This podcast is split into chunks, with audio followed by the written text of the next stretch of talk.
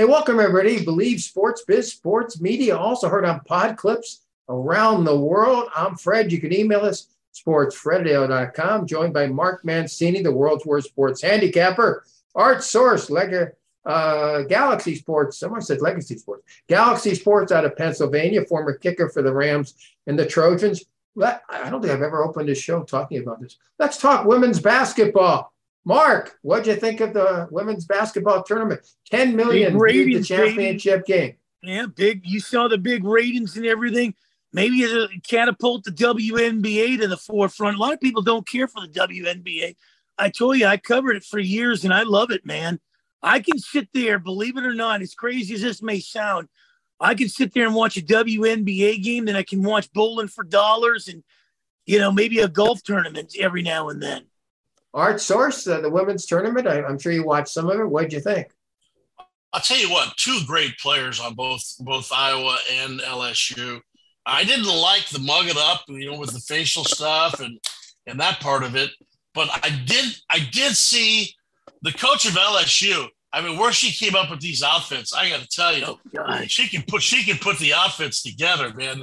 The boas that are pink and, but really, I think it was immense for college women's basketball and college sports because they kind of finally got that mainstream audience into it and they played great basketball.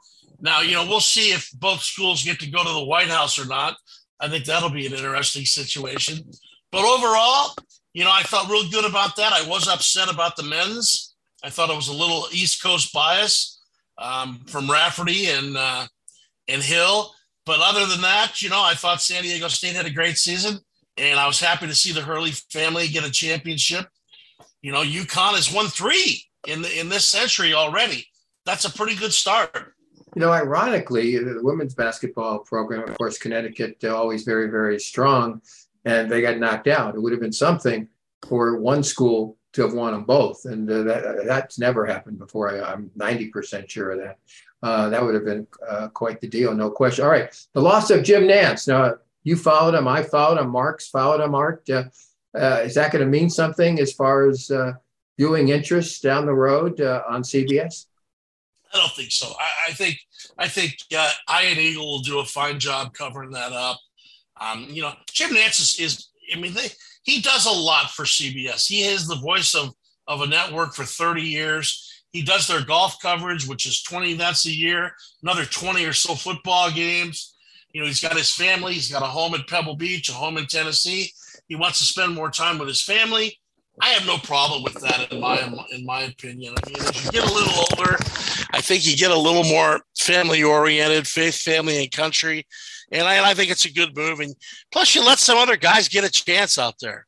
Mark, what do you think the loss of Jim Nantz going to mean for the tournament? Well, I think Ian Eagle is going to do a great job and everything, but at least he wasn't kicked to the curb like John Elway was. I mean, that's a travesty what happened in Denver. That's I kind of went, I went to school not too far from John Elway and 38 you know, he, years, 38 years he was with that franchise. And a lot of people don't know this. He was the key to that franchise the last yep. 10 years. And and you know, he did make some mistakes, but Pat Bowlen loved him. Pat Bowlen yep. always wanted John to be a part of that franchise. And now that's a different situation, and it it'll be interesting to see what it does to John Elway well, because he really. Go ahead, Fred. No, I was going to say, but you know, uh, the Waltons' different ownership that happens a lot in the world, doesn't it?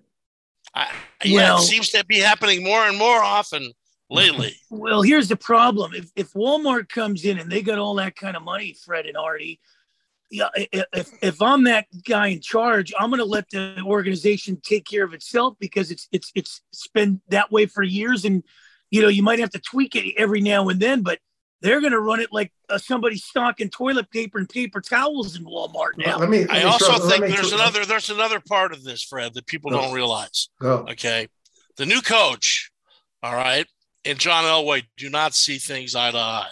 Okay, so that was also a part of this. I think Mr. Ellis, I think Payton, the, the president, they had no problem. But I, I, I think at a higher level, when you know when when the coach came in, he decided he wanted his own his own vision of things, and, and he has a lot of power in that organization. All right. Uh, what about the fact that they, uh, again, he was one of my favorite quarterbacks of all time, Russell Wilson. The fact that uh, he came in and uh, uh, didn't do anything uh, for the Broncos last year. Artie, what do you think of that? Well, you know, Fred, we watched him for the for nine years in Seattle, and we marveled at his yeah, his yeah. ability to get out of yeah. the pocket, his ability to come from behind and win. He had this this innate ability to make things happen in, in winning time, as Magic used to call it, and it disappeared when he went to Denver. Now, I have one theory on this. I've been on the field where the Seattle Seahawks play, that AstroTurf field.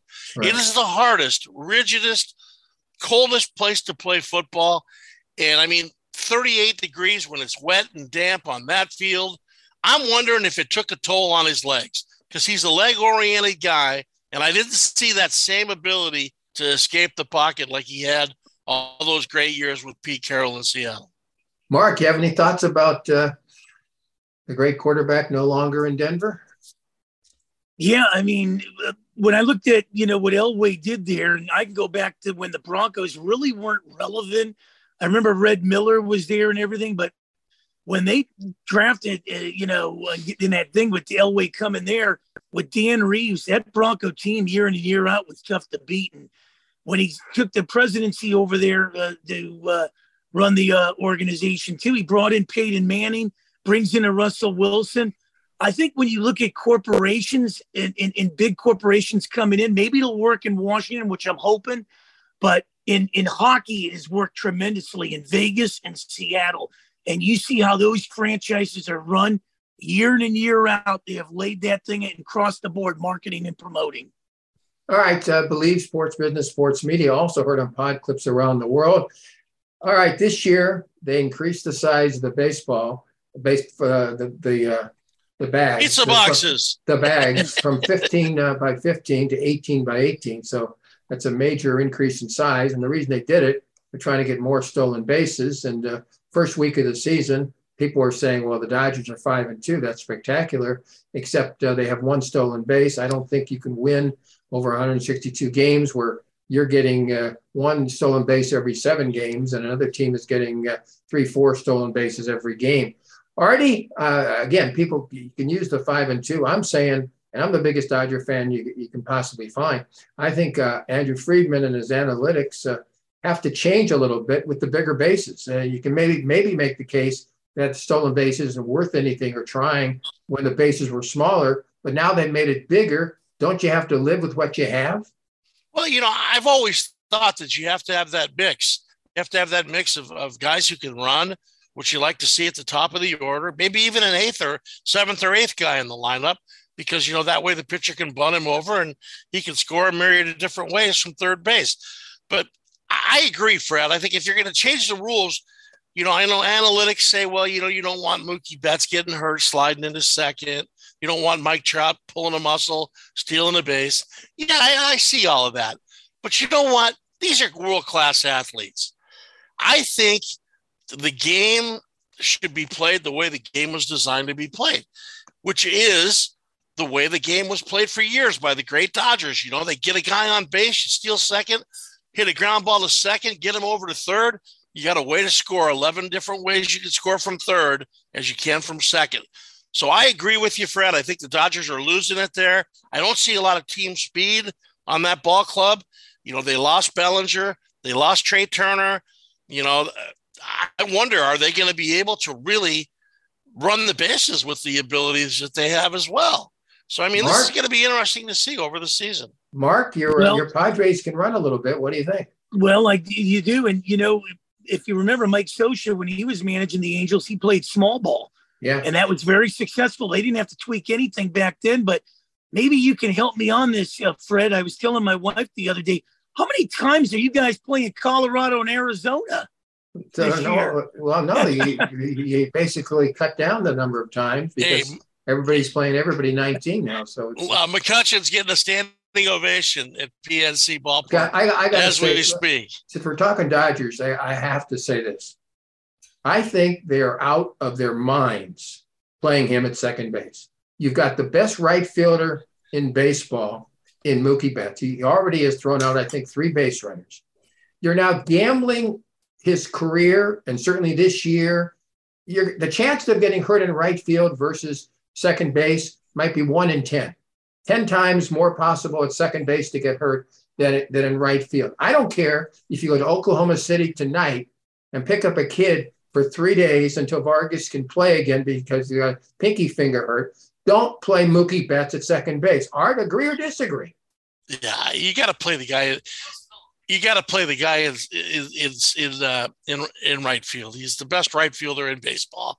And, and what you are know, they doing? No, why? No, but no, no. In a, in, a, in, a, in a situation where it's a dire necessity, yes, put it in there for a couple innings. Mm-hmm. But no, there's too many other options they have. I mean, I, I I don't understand a lot of the things that Dave Roberts does. I don't understand a lot of the things that Phil Nevin does. Okay. I'm seeing a different game. I grew up with guys like Walter Alston and Tommy Lasorda and Rod Dedeaux and Billy Martin.